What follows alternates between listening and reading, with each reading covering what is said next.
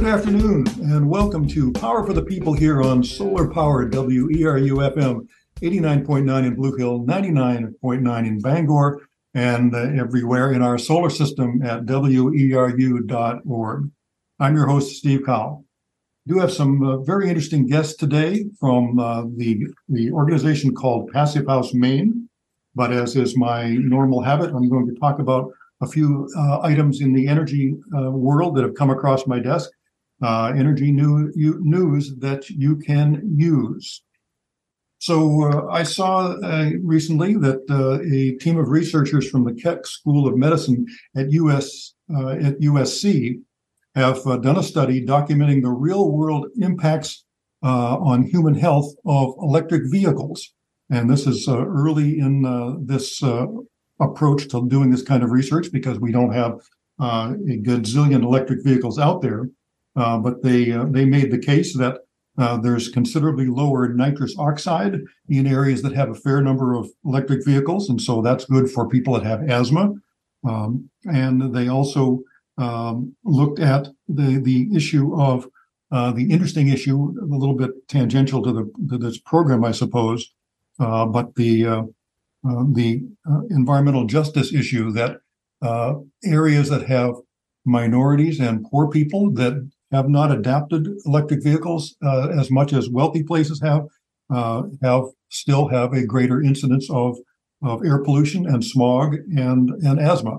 And so that's environmental justice is something that I certainly teach in my courses and is certainly an issue that that we all should be aware of I certainly hope. Second item was uh, the uh, there's a, an energy policy group called Energy Innovation, uh, and they interestingly found that of America's coal plants, literally all but one of these coal plants cost more money to maintain than if they were replaced by solar or wind. And again, to me, the the uh, our ultimate transition to renewable energy is something that is unstoppable because of market forces.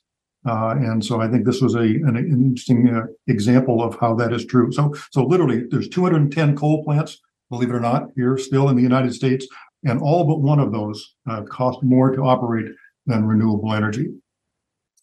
Uh, related to that, uh, I also saw that the U.S. Energy Information uh, Office has released information that renewables surpa- surpassed coal generation in the U.S. for the first time in 2022. And just a reminder that renewables also surpassed uh, surpassed nuclear generation in 2021. So uh, yet another example that we are looking at an unstoppable, uh, a thankfully unstoppable trend here. Uh, and then uh, one final one, which relates to some things that I've talked about in this on this program before. in the the specific example is in the San Francisco Bay Area, they have a new rule that if you have a broken fossil fuel furnace, you are going to be required in 2027 to replace it with a heat pump rather than replacing that uh, fossil fuel burning device. And the, the thing that we've talked about in this program is if you have if you're the, your typical homeowner with an oil or gas fired uh, heating uh, appliance and you have a problem with it, what do you do? You call up the guy that sold it to you, who is now still selling that sort of thing, uh, and that person is not necessarily required to point out to you that uh, you can replace it with a heat pump. And the thing that I've said for years here, if you have, even if you have an, an old, inefficient uh, boiler of some kind or, or furnace, uh, put in heat, a heat pump or two, leave the old one in place, don't replace it. And then in, in the event that you need it for a week or two in the coldest snap of the wintertime, use it uh, rather than having replaced it. Uh, and that's something that the Efficiency Maine has started to come out and, and, uh, and support as well. So, uh, is that something that can come to Maine? Uh, I'm going to lobby for it personally. All right, so uh, here we are uh, with uh, with guests from Passive House Maine, which is an organization that has actually existed in Maine for the past ten years. Uh, Naomi Beal is the executive director and founder, and has been involved with it for ten years. She's uh, worked for architects in her in her past, and so that brings her uh, logically to this uh, this place. Uh, she's also a founding board member, I guess, uh, or the perhaps the founder of the Friends School in Cumberland for the past ten years. Uh, and I think maybe you will want to talk briefly about the the energy issues at the Friends School as well. The and then Randy Rand is the training director for uh, Passive House Maine. Has uh, been with them only since the beginning of this year, but he also has an architectural engineering background and has been an engineering, sorry, a residential builder. So these folks bring lots of expertise and experience to this concept of passive house. Uh, before I ask you to tell me what Passive House means and what the organization is about, starting with you, Naomi, to fill in a little bit more of the blanks here that uh, based on the, the, very brief introduction that I gave you in terms of who you are and how you came to this spot. Sure. Um, yeah, thanks for having us, Steve. Uh, just a couple points of clarification. I um, started my work in buildings as a photographer. So I was doing um, portfolio work for architects. Um, that's sort of my introduction to Passive House and to high performance building. Bright Built Barn, which is relatively in your neighborhood, was um, one of the first projects that I um, worked on with Kaplan Thompson Architects. So um, yeah, that was 10 years ago. A bunch of a few architects and um, builders and design build professionals came together. There was just a few of us um, and started this sort of monthly site walks to various sites across the state. We had a nice representation, and it was really a support group basically coming out of that recession um, is just a a group of people who are really interested in pushing the envelope, so to speak, in the built environment.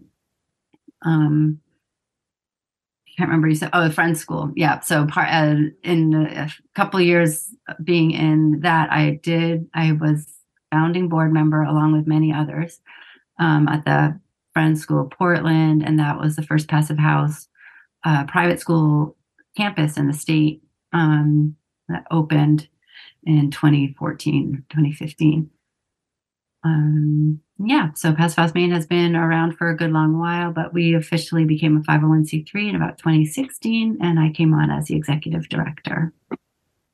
And uh, so, in looking at your website, I've, i see there's a number of, uh, of members. Uh, one of them is GO Logic, who has uh, who's been on this show a couple of times, mm-hmm. and somebody that I worked with uh, when I was at uh, the sustainability director at Unity College.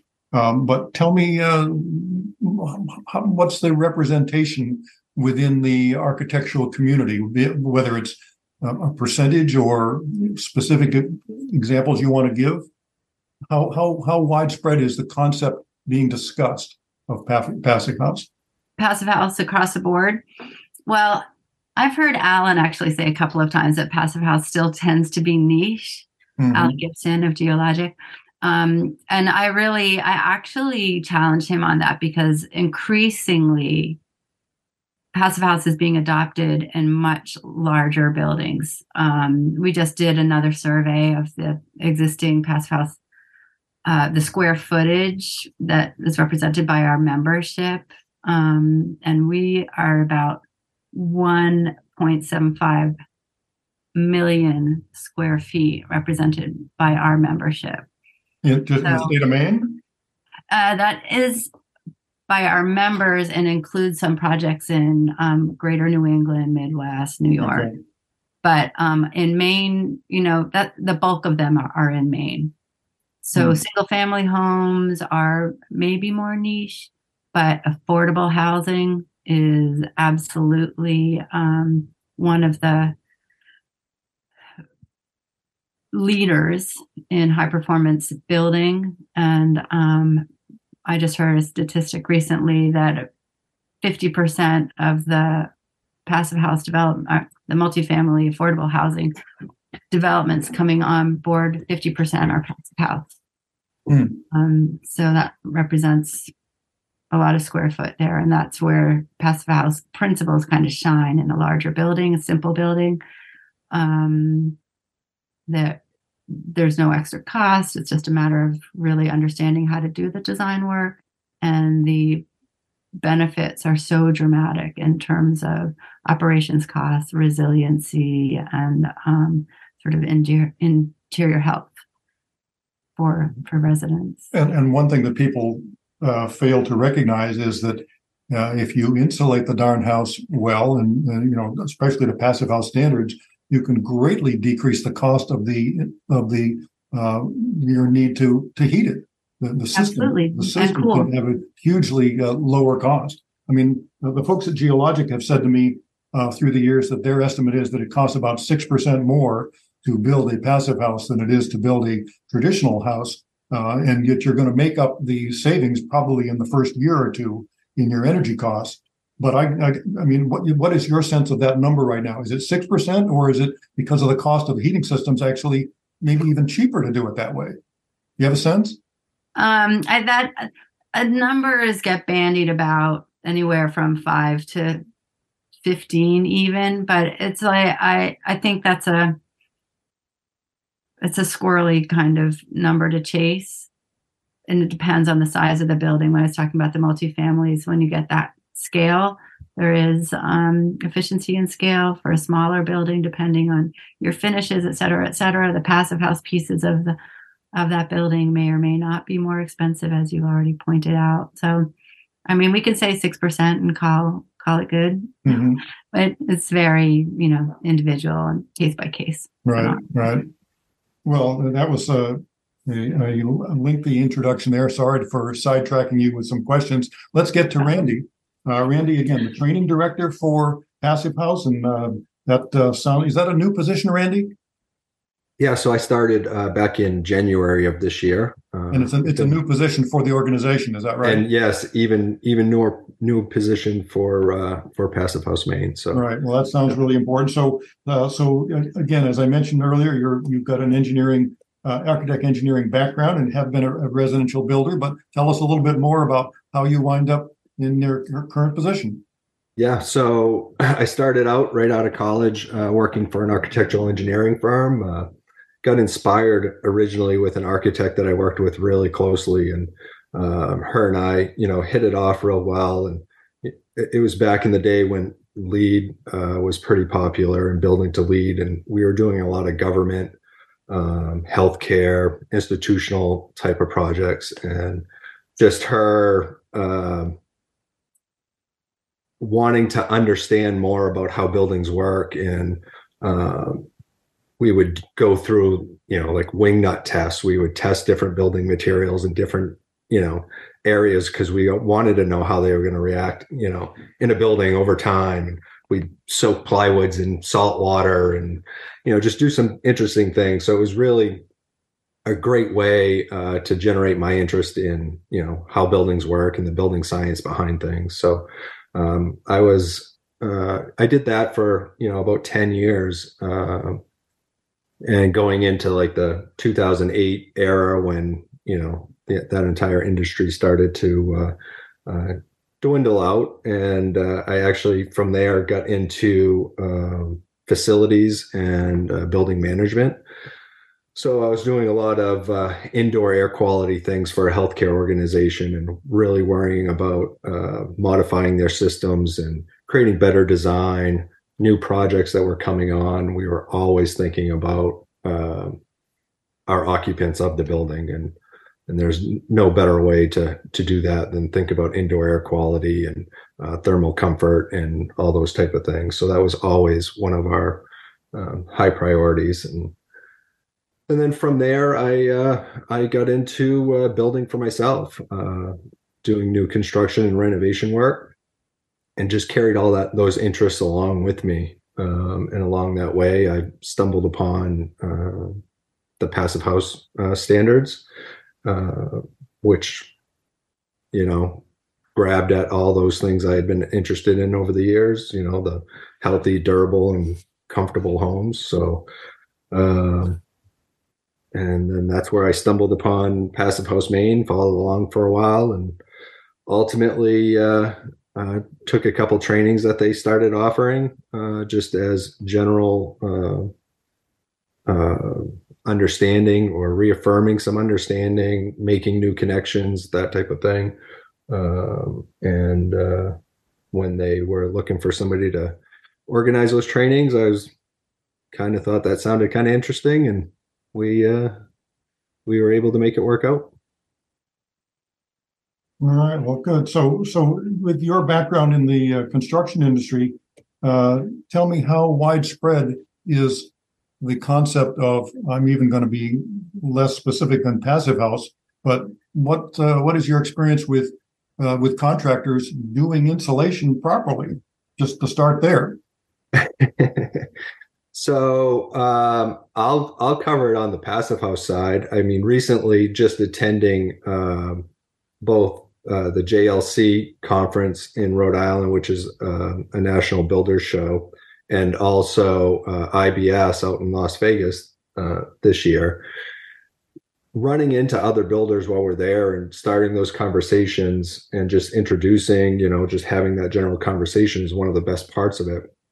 But I'm, you know, often asked, you know, what type of building I do, and passive house and high performance always comes up. And I often get uh, looks back that they don't even know what it is yet. So, um, so there is still that lack of um, understanding or even knowledge of uh, that there is a higher standard out there.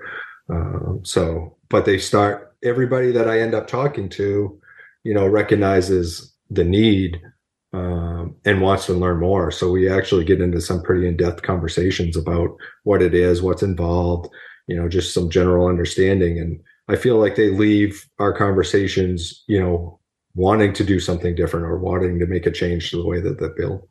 Hmm. Well, I mean, one one of the uh, messages from this program is uh, if you are doing an energy project and hiring somebody, and I'm again, this is mostly uh, being a message for homeowners do your homework, ask questions, see what they know, and get some references because there's people out there who, as you just said, lots of people don't even seem to know what the passive house standard is. Um, we talked briefly before I went on the air about a couple of issues that I've had.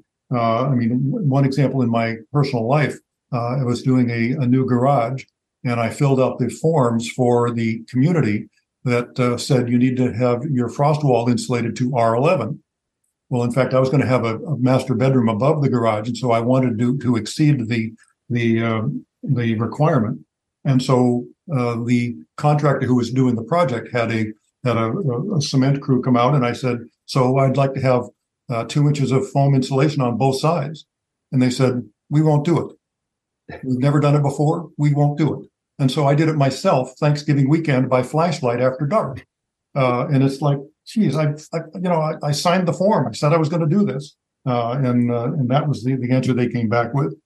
So mm-hmm. I guess similar question to what I just asked Randy uh, Naomi about uh, his experience in the contracting business. Tell me about where. I mean, you, you hit it at this a little bit uh, at the beginning of the con- conversation, but tell me a little bit more about where you see the general population of architects being relative to high performance buildings. Well, I fully acknowledge that the people that I work with in my day to day maybe don't represent the mainstream yet. But I think increasingly, especially with um, the affordable housing um, push, that there's um, a, a really nice range of architects and builders who are committed to decreasing carbon and energy costs. Um, going on our website, passivehousemaineorg You could, you, we have a directory there that ha, that lists um, upwards of 200 members that uh, are working in that realm, in this realm. Um, you know, we. I think that as Randy points out, some people uh, haven't heard of passive house, or they've heard of passive house and um, they think it's extreme, or they've heard of passive house and think they've already got it. Mm. or they've heard of passive house and they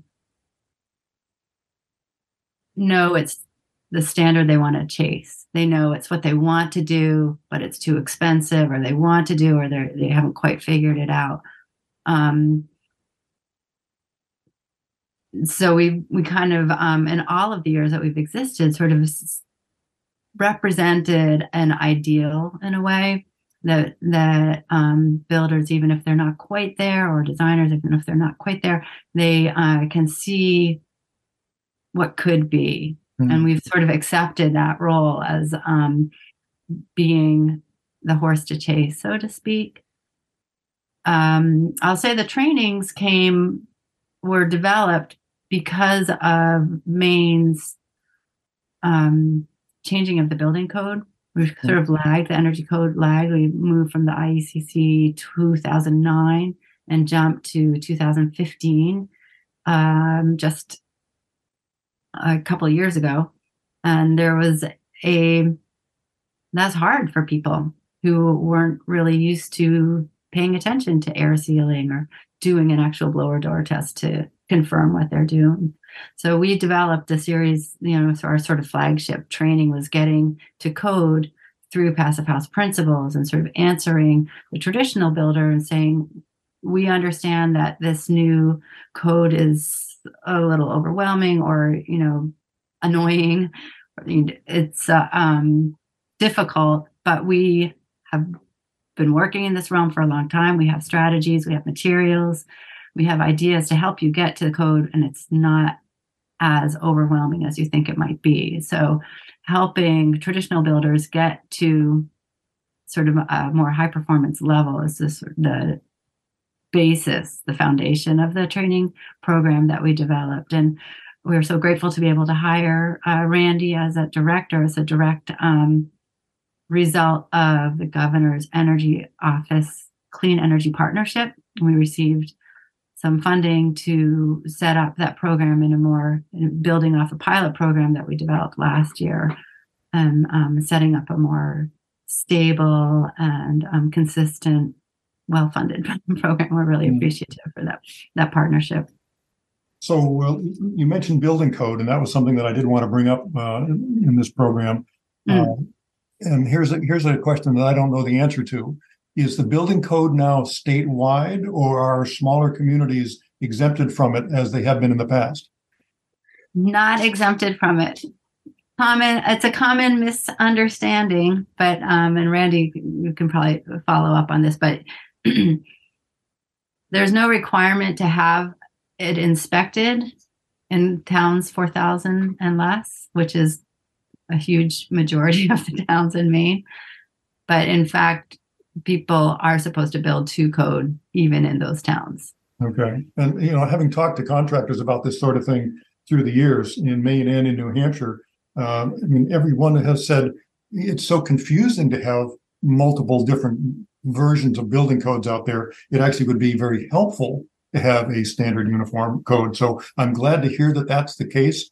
Uh, it does mean that somebody could cut corners in a in a small town. That's what it sounds like, and and they're not going to they're not going to get caught, so to speak. Does that sound right, Randy? Yeah, that that's essentially the case. Is that it's like, um, you know, it's mandatory. It, the the adoption of the code is mandatory for all these towns. Whether they have to uh, have that enforcement or not uh, is a different story. So, you know, there is the advantage of uh, those that don't understand or haven't uh, uh, been up to date on the codes that they might be, uh, you know, building to a to a standard that's not acceptable any longer. All right. Well, so Right. go I ahead. just wanted to clarify, Steve, that the um, in Maine we've all, we've had a universal building code, MUBEC, the Maine Universal Building Code, um, that has been in place for a, a good long while, actually. But um, so that is a universal code. And what's a little bit new now is that we also have a stretch code. So municipalities, even in Blue Hill, Bangor, municipalities can adopt the stretch code as their um, stretch code in the same way that Portland has done and South Portland is about to do. Actually, Freeport just voted in favor of um, adopting the stretch code as well, and that is uh, closer to pass fail standard, but is not definitively not pass house. But it's um, a little bit more, a little bit tighter air sealing and um, increased insulation. So that that, That's an that option. sounds like it's there's in effect, if some towns are adopting something that's more stringent, there is kind of a double standard out there relative to contractors' uh, knowledge of what needs to be done. Well, tell me what the stretch code is. I've not heard that term before either. Uh, that is, um, it's defined at the state level. And right now, the stretch code is the IECC 2021 um, energy code with very few modifications. And the new the new codes as they are um, released will have a will be slightly different, but it's just slightly increased um, air sealing and insulation Mhm. standards. Okay. And Hey, Randy, I don't know if you want to be more specific about that. Yeah, so as of right now in Maine, we're at that 2015 um, IECC code requirement for residential buildings. Um, and the stretch code for those towns that want to go above and beyond is the 2021 standard with some minor uh, alterations to that. So the good thing about that and approaching the stretch code or the more stringent uh, approach uh, is that it's still a very similar process in getting to these um, insulation values or air sealing values. It just takes that little extra detail. So it doesn't change the philosophy of it all, at all or, or the approach. It's just, you know, going a little bit beyond. Mhm. Um, so it doesn't really complicate uh, the process to go above and beyond too much. Okay, all right. Well, so And- we, we, we launched into some details here before perhaps, uh, uh, setting the baseline for where we at. Tell me a little bit, uh, either one of you or both, uh, what is the mission of Passive House? And then let's define Passive House so that listeners who may not be familiar with it can understand what the heck we're talking about. We have kind of gone off the, off the rails here quicker than we should have. So mission of, mission of Passive House and then what, what, what defines it? So Passive House Maine is um, committed to, our, to sort of direct quote, committed to decreasing carbon emissions and dependency on fossil fuels and um, costs for winter heating in Maine. We're we are actually in the process of amending that to heating and cooling or conditioning, like including the fact that cooling is increasingly an issue as part of our uh, indoor conditioning. Um, sorry, what was what was the next thing? Our mission and So mission number one, and then number two, how do you define passive house? uh, What yeah, What, the what are the characteristics so that people can understand that? passive house is actually super specific um, and defined by three metrics. Um, there's an air sealing. Right now, our code is set at three ACH 50. Passive house uh, air sealing uh, leakage requirements are um, not more than 0.6 ACH 50.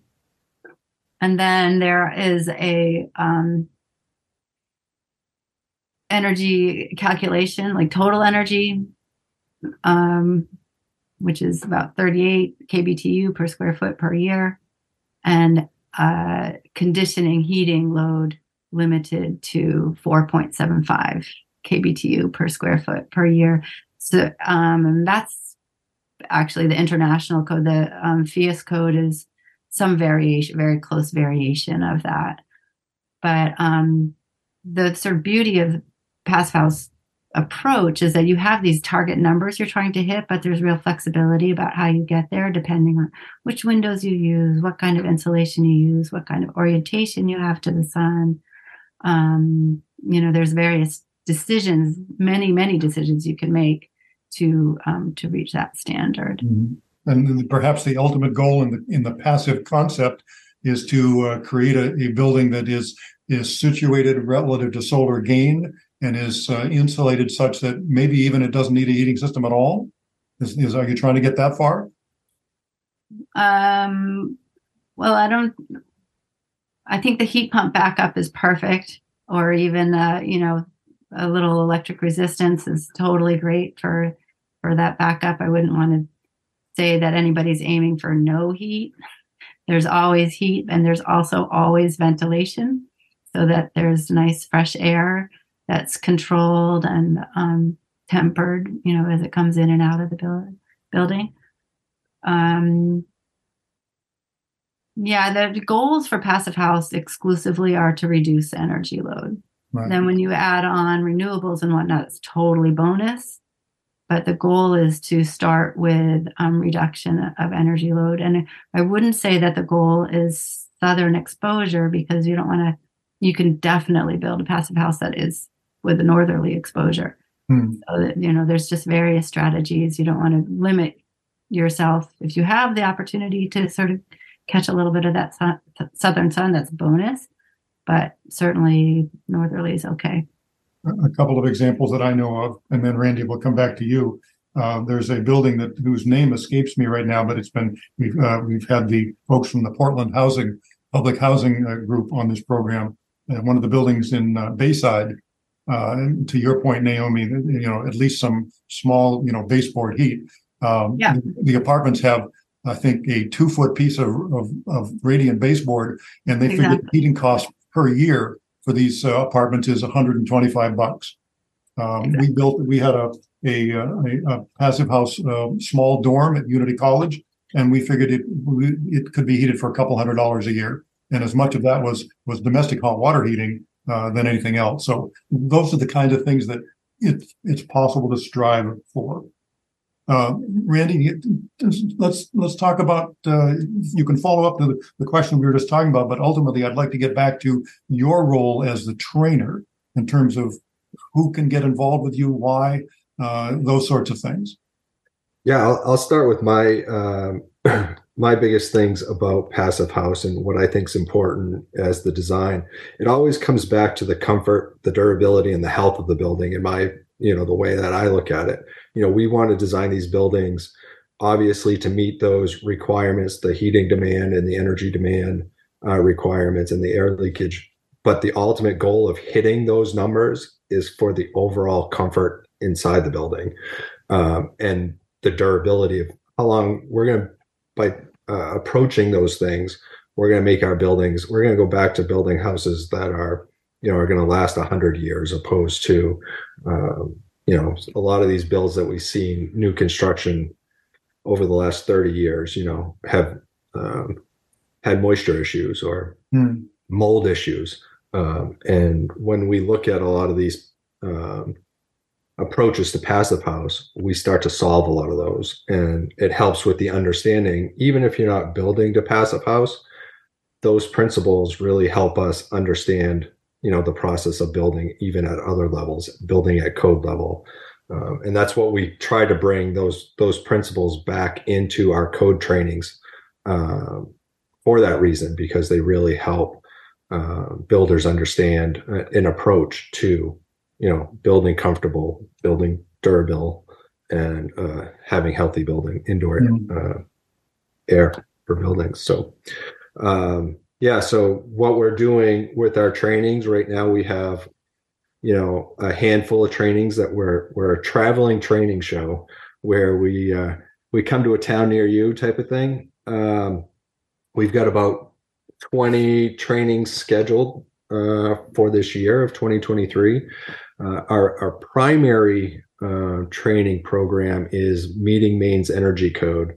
Uh, so this is like an introduction to uh, code changes that are coming uh, in the energy code for 2021 as Maine looks to adopt 2021 this summer. And uh, we cover the 25th, our current codes, and then uh, look at the differences between them. We have great presenters uh, during these trainings. So we have designers, uh, architects, um, experienced builders in the passive house uh, world. Uh, we have energy auditors. Uh, So we really- home- Do homeowners ever attend these? yeah, so we get quite a uh, array of attendees from homeowners to code officials to uh, builders to uh, students and uh, salesmen within the lumber industry. You know, trying to understand what they are recommending to uh, builders or homeowners. So um, realtors, we really hit Oh, a, re- an Realtors, array. so much. Yeah. Yeah, so we really hit an array or try to hit an array of uh, participants that uh, can benefit from it. I, I spoke to uh, Marita a number of years ago, um, before I actually went to Unity, um, about uh, energy related issues. And so uh, realtors are such an important uh, component, it seems to me, in terms of selling uh, buyers on the wisdom of energy efficiency and solar panels and all those sorts of things. So um, glad to see that. So, uh, and you you say you've got 20 uh, sessions set up, and people can go to passivehouse.org and find out where they're Yep. going to be. Yeah, listed right uh, on our uh, uh, passivehousemaine.org website. You can follow the training link, and all our trainings are listed there. Um, and our next ones are um, coming up in Bangor, Greenville, and Madison are the next uh, few that um, would follow this programming. Is there a cost or for this, or and can people get CEUs? And does that matter in the industry? Yeah, right now, uh, so as Naomi mentioned, that we have funding through the state uh, energy office uh, for the class, so they are affordable. We uh, we're offering the, the trainings. It's a one day training, and it's a twenty five dollar fee. Um, so it's very affordable, and it doesn't limit anybody from uh, attending. And if there is a limitation there, please reach out. Also, we'll always uh, help in other ways. And uh, yeah, a one day class. We provide lunch, uh, great conversation, a lot of good networking uh, options are available. You know, so And speaking of Madison, uh, the the uh, folks at GO Logic are working on, uh, I believe, about ready to market wood insulation through the Madison Mill. Uh, do you have any uh, any update on that or any opinions on that? yeah, it sounds like uh, Timber HP's uh, getting ready to uh, start producing their um, blown product here anytime now and releasing it to the public. I believe it's this month. I haven't got an official update on that, but uh, I believe it's coming this month. Uh, we're pretty involved with uh, Timber HP, or they're pretty involved with us. They uh, uh, enjoy what we're teaching and spreading the word. We've had uh, a few of their member, a few of their team actually be presenters at some of our trainings. So um, they're involved on our end. I really enjoy their product as it's a it's a vapor open product, so we can really design uh, wall assemblies with that product that uh, you know promote drying and uh, creating a healthier wall assembly. So Hmm. And just uh, again, we did cover this on this program a few months ago. Uh, and again, I just heard that it was about to become commercially available. It's something that's been available in, as I understand it, in Europe for a very long time. But it's literally this is the first time it's been available, about to be available in the in the, in North America. So that's uh, that's exciting and, and good for the Maine economy as well. Yeah, no doubt. It's it's very exciting to have another option uh, for insulation, particularly something that's local. Uh, not to mention something that stores carbon opposes to um, emitting carbon during the production and uh, overall lifespan. So Right. And Naomi, let me put you on the spot here. Uh, I'm, uh, amongst other things, I'm a lake guy. Uh, I worry about lake water quality, and I'm so I'm pleased that there is such a thing as a certification for contractors working in the shoreland zone. With that uh, analogy or lead in, uh, my understanding is that Maine is one of the least has one of the least requirements, or maybe there's no requirements for certification for contractors who do buildings. Is that part of anyone's conversation? Should it be? Well, I think it's part of a lot of people's conversation for sure. And I would, um, I think it would be good for for Mainers. I have a lot of faith in Maine's builders, and I think the trainings that we're doing right now are um, just meeting a hunger that already exists. People want to know, want to learn, want to do better. I, I want to underscore the um, effect of having Timber HP's product made locally, also because you mentioned that that's been wood fiber board's been available from Europe for years, um, and we have imported it. There are many buildings in Maine that have been insulated with wood fiberboard imported from Germany, Really? and it's expensive, and it has this sort of taint of being sort of from away but as Randy pointed out, it's um, actually an amazing product. Will be really, really ma- great for Maine's buildings, and to be able to teach about that product, use that product in our demonstrations, and also be able to say this is supporting Maine's forest economy it's just an amazing, it's great leverage point to encourage the use of that product. Um, yeah, so just to say, I, I have a lot of faith in um, Maine builders, but there is a lot of learning to be done, and certification might have a positive impact on um, actually getting that learning um, to happen. We we can't be um, haphazard about the way we're building buildings when we're talking about tightening them up. Um, proper ventilation has to be part of that building, and proper wall assemblies have to be a very uh, careful and thoughtful part of the building. And it could be useful. I mean, there's certainly certified passive house trainers. Uh, Randy is one of them, or uh, passive house trained, sorry, certified passive house builder. Randy is one of them. And um, upping that up at the to the state level, I think, is actually not a terrible idea. But there's discussion about how best to do that. Right, and even if it's not mandatory, if somebody can can uh, hold up their certification, it's going to help a homeowner or a bill or an owner, uh, somebody proposing to build something, to at least understand that that person knows more than you know somebody just uh, down the street. So I think you've mentioned it, Steve. Uh, also, I said I think you've mentioned it also, Steve, a, a couple times in that you know homeowners, you know, if they take that extra step and do their education and ask the questions, that's that's what's going to happen right now. Make sure you're asking the questions that you know to your builder that or potential builder that can help distinguish whether they're qualified or not. Um, asking if they have an understanding to an air barrier strategy or uh, the different uh, energy code type of uh, knowledge, I think is valuable. And asking if they've taken the passive house Maine you know, meaning meaning Maine's code is a great question that a homeowner could ask.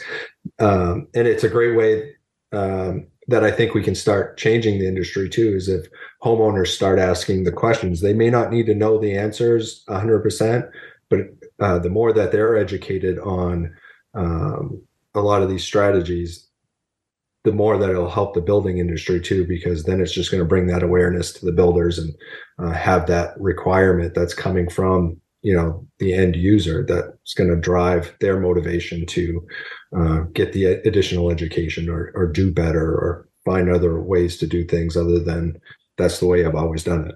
Right. Oh, there we go. That's the way we've always done it. You know, don't get me going on that one. So, uh, I mean, I think the, the words that uh, that you paraphrase here, you talk about comfort and durability. Comfort is such a big deal. I mean, uh, and then the fact that you're actually going to save money. I teach a course called Towards a Sustainable Society, where those are the three things that I talk about. And then I actually assign the students to go talk to their parents to get information on the on their the buildings that that they grew up in. And it's amazing how how often they'll come back and go, wow, I just learned so much from this course and from asking my folks about uh, what's going on in their in their particular houses. So uh, just a quick reminder, you're listening to Power for the People here on WERU FM 89.9 in Blue Hill, 99.9 in Bangor. And my guests today are Naomi Beal, the executive director of PassiveHouseMaine.org, and Randy Rand, who is the training director. Uh, and uh, we are actually uh, running low on time already. And so we're only scratching the surface here because there's just so many things to talk about. Uh, but Naomi, let me just ask you a question back to the building code that we were just talking about a minute ago. Your uh, your website says that uh, the goal is to have passive house as the minimum building standard in the state of Maine. Tell me about that minimum concept, which I love. I, I want to answer that question. Um, well, I mean, we're trying to get to net zero by 2030, right? That for our buildings, that's one of our goals. So the quicker we reduce the demand, the better off we'll be for new buildings. But I also want to make sure that we don't leave this conversation without saying specific, talking specifically about retrofit. So we have, you know, however, maybe a thousand new new buildings, but we have 550 existing, 550,000 existing buildings in the state mm-hmm. of Maine and all of those most of the the vast majority of those need attention as well so um, code is critical for um, new buildings but the issue of how we're reckoning with um, Maine's existing building stock, which is some of the oldest stock in the country, heated overwhelmingly by number two heating oil, and um, you know, combined with having the oldest population, some of the oldest population in the country, paying attention to the existing buildings is a critical piece of what we're uh, thinking about. Retrofit Maine as part of Passive House Maine, um, and Retrofit Maine is about doing projects that you that you just have described, Steve, about trying to get to net zero through renovation. What does that look like? What kind of products are you using? What kind of ventilation are you doing? We're, we're, we're, we're down to like 10 minutes. Let's, in fact, focus the rest of the program perhaps uh, on indeed retrofits, because as you say, there's there's uh, half a million units out there uh, that are in need of retrofit. I mean, Efficiency Maine, last time I checked, uh, wanted to do a few thousand a year. Well, it's going to take us a long time to get to half a million if that's uh, that's where they're going. So uh, either one of you start off here. If you're you're imagine you're a homeowner, the homeowner wants to improve their efficiency. What's uh, what's the first thing they should think about doing? Oops, you're you're you're muted, Randy.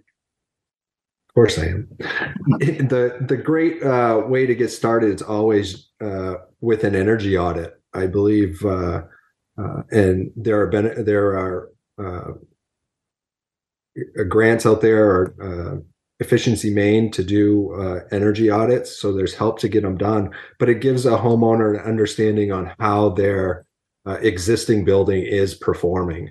So it's a great first step to uh, determining the next step forward.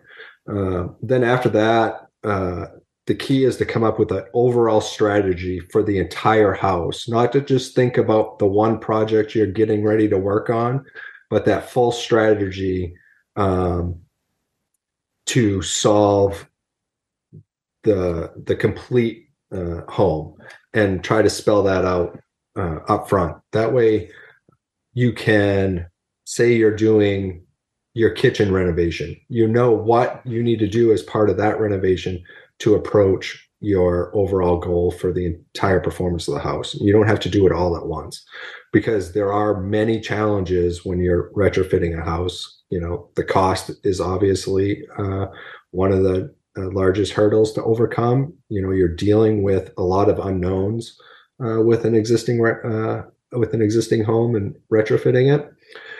The complications of just having access to all the components of the house, structural members, or trying to reduce thermal bridging, or doing things that you really had no control over originally. So those are hard things to overcome. Um, so they're coming up with that original strategy uh, is is pretty big. Right, and, and again, it does need to be. I mean, a, ho- a house is a system, and so right. you need to think about how the system is working as well as your individual, you know, kitchen renovation plan, how that uh, can fit into it, uh, for sure. So, uh, so energy audit uh, makes a ton of sense. And I last time I checked, uh, well, so I have efficiency maine on this program probably once a year so that we can revisit what those various things are. I think at, it, it may be there may be a, an income issue here, but I think energy audits are either free or greatly subsidized at this point. Uh, Naomi, you mentioned uh, in talking about the, some of the things we were talking about earlier, you mentioned ACH 50. Uh, ACH just refers to air ch- changes per hour, and that's kind of the information you get uh, right off the bat in, in an energy audit. Um, tell me, uh, and I'll, let me just, uh, I guess I'll just say in my own personal experience in in uh, retrofitting a 1948 house, uh, I insulated the attic, which had none. I insulated the basement, and in both cases, well, sorry, the basement I did with expanding foam. The, the north slope on my roof I did with expanding foam, and I used to have to scrape the heck out of it. And I had ice dams. I haven't had an ice dam in five years. Uh, you know, another another advantage. Uh, but relatively in the system concept, you know, doing my walls doesn't is not practical at this point. But if I stop the air from com- going out the roof and I stop it from coming in the basement, I greatly increased my uh, my comfort level and the energy efficiency of the home without touching the walls. So things like that, thinking of the system, uh, really does matter what what's your perspective on the various types of insulation? We talked about the wood uh, insulation, but tell me the big picture of the other options that are out there. Randy, I guess I'm looking at you for this one. Sure. So there are a lot of different options. Um, the thing is to be able to understand and have a uh, a reliable contractor. I think that understands uh, the effect or the change that they're going to make on your home by adding that exterior and or adding that uh, insulation to your attic. You know, now how is the home going to operate differently? You know, what are you doing to the underside of your roof? Uh, your roof surface? Are you causing potential mold or mo- uh, moisture issues? Which you can do. I mean, our, our old housing stock has been able to breathe for a long time on its own, you know, and by changing something, we could make uh, additional complications. So uh, that's where, you know, a good understanding uh, and having a good quality uh, contractor become a big important part of it. Um, I'm a firm believer in a lot of uh, vapor open assemblies. So making sure that whatever we're doing, we're still allowing our building to uh, allow the transmission of moisture uh, in multiple different directions.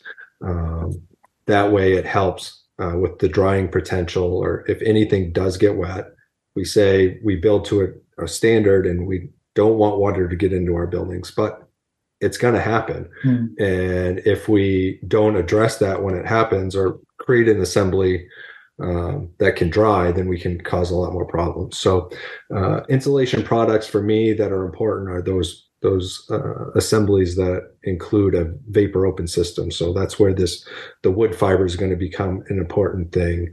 Um, there's like Rockwool, Comfort Board, those type of products that allow uh, uh, allow that transmission to to happen is is key. And some of them, like uh, like the Rockwool, are actually fire resistant too, which is certainly not true for a lot of different types of of insulation. That's right. Once you just... start dealing with spray foam, yeah, when you start dealing with spray foams, then now you're adding an, another coating. You know, wherever you're leaving that product exposed, you have a flame spread rating or flame spread, and um, you need to cover it with a product that's you know fire resistant. So right, right, yep. Yeah, I just wanted to um, point out that those vapor open options are also carbon storing, and we really that's a, a risk right now of um, we we need to find the balance between renovating and retrofitting the buildings that we have and not creating even deeper carbon holes. So we want to make sure that the materials that we're using are um, solving both problems. And there's definitely a place for some applications of foam. Rubble basements might be one of those places. But um, there's the vast majority of the work that we do really has to be carbon conscious. I mean, 100% of the work has to be carbon conscious. Right. So um, that's a, I just want to underscore. And, and that uh, we're actually down to about two minutes, just so uh, uh so we all know. Um, and uh, that does remind me that uh, if you're worried about uh, heating and using fossil fuels, the the flip side of a warming economy is that all of a sudden we're going to be doing cooling and potentially using fossil fuels off the electric grid, and so we now have a double reason, if you will, in almost year round for increasing the performance of buildings uh, and reducing the, the, the energy use. Absolutely. go ahead. No, I was just going to say absolutely. So let's, uh, in the minute and a half we have left, uh, Randy, just give us, uh, tell, tell, tell us about, let, us start with batt insulation and tell me about your other perspectives on what's good and what uh, maybe should be limited in its use. And yes, I so, do say on this program, I do say when I say batt insulation, I'm spelling that B A D. Sorry, go ahead. so uh, yeah, uh, batt insulation is a tough one. Uh, it, it it takes good quality installation. It's it's hard to get um, uh, areas that aren't failure points for a lot of different uh, applications. So uh, going to something that's uh, going to fill your cavity, making sure it's installed right, and ease of use. I think that's you know bad insulation is it's hard to uh, hard to do that with. So you know you start getting into some of these new the wood fiber uh, that's going to fill cavities or uh, the walls and that really are easy to use and to fill cavities i think they're a great way to insulate a cavity uh, and affect uh, overall durability of the home so um, yeah All right. Yeah, Well, yeah. again, we, uh, as often happens on this program, we haven't made nearly as much progress uh, as uh, we could have made. We've run out of time. Uh, so you have been listening to Power for the People here on E WERU FM 89.9 in Blue Hill, 99.9 in Bangor. And the guests have been Naomi Beal, Executive Director of PassiveHouseMaine.org, and Randy Rand, Rand, the Training Director. Uh, and as we mentioned earlier, uh, you can go to PassiveHouseMaine.org and see their upcoming training sessions. I'm going to check that list and hopefully we'll see you there in the not too distant future because I really want to hear what you guys have to say. And it certainly seems to me, uh, because we didn't come anywhere near uh, finishing, that uh, we need to get you guys back on at some point to uh, explore this further. So That would thank be you wonderful. so much. Uh, and uh, glad I ran into you, Randy, uh, down at the, the Green Energy Show in Portland. And uh, we will uh, we will be back in touch. Thanks so much. Thanks so much, Thank Steve. you.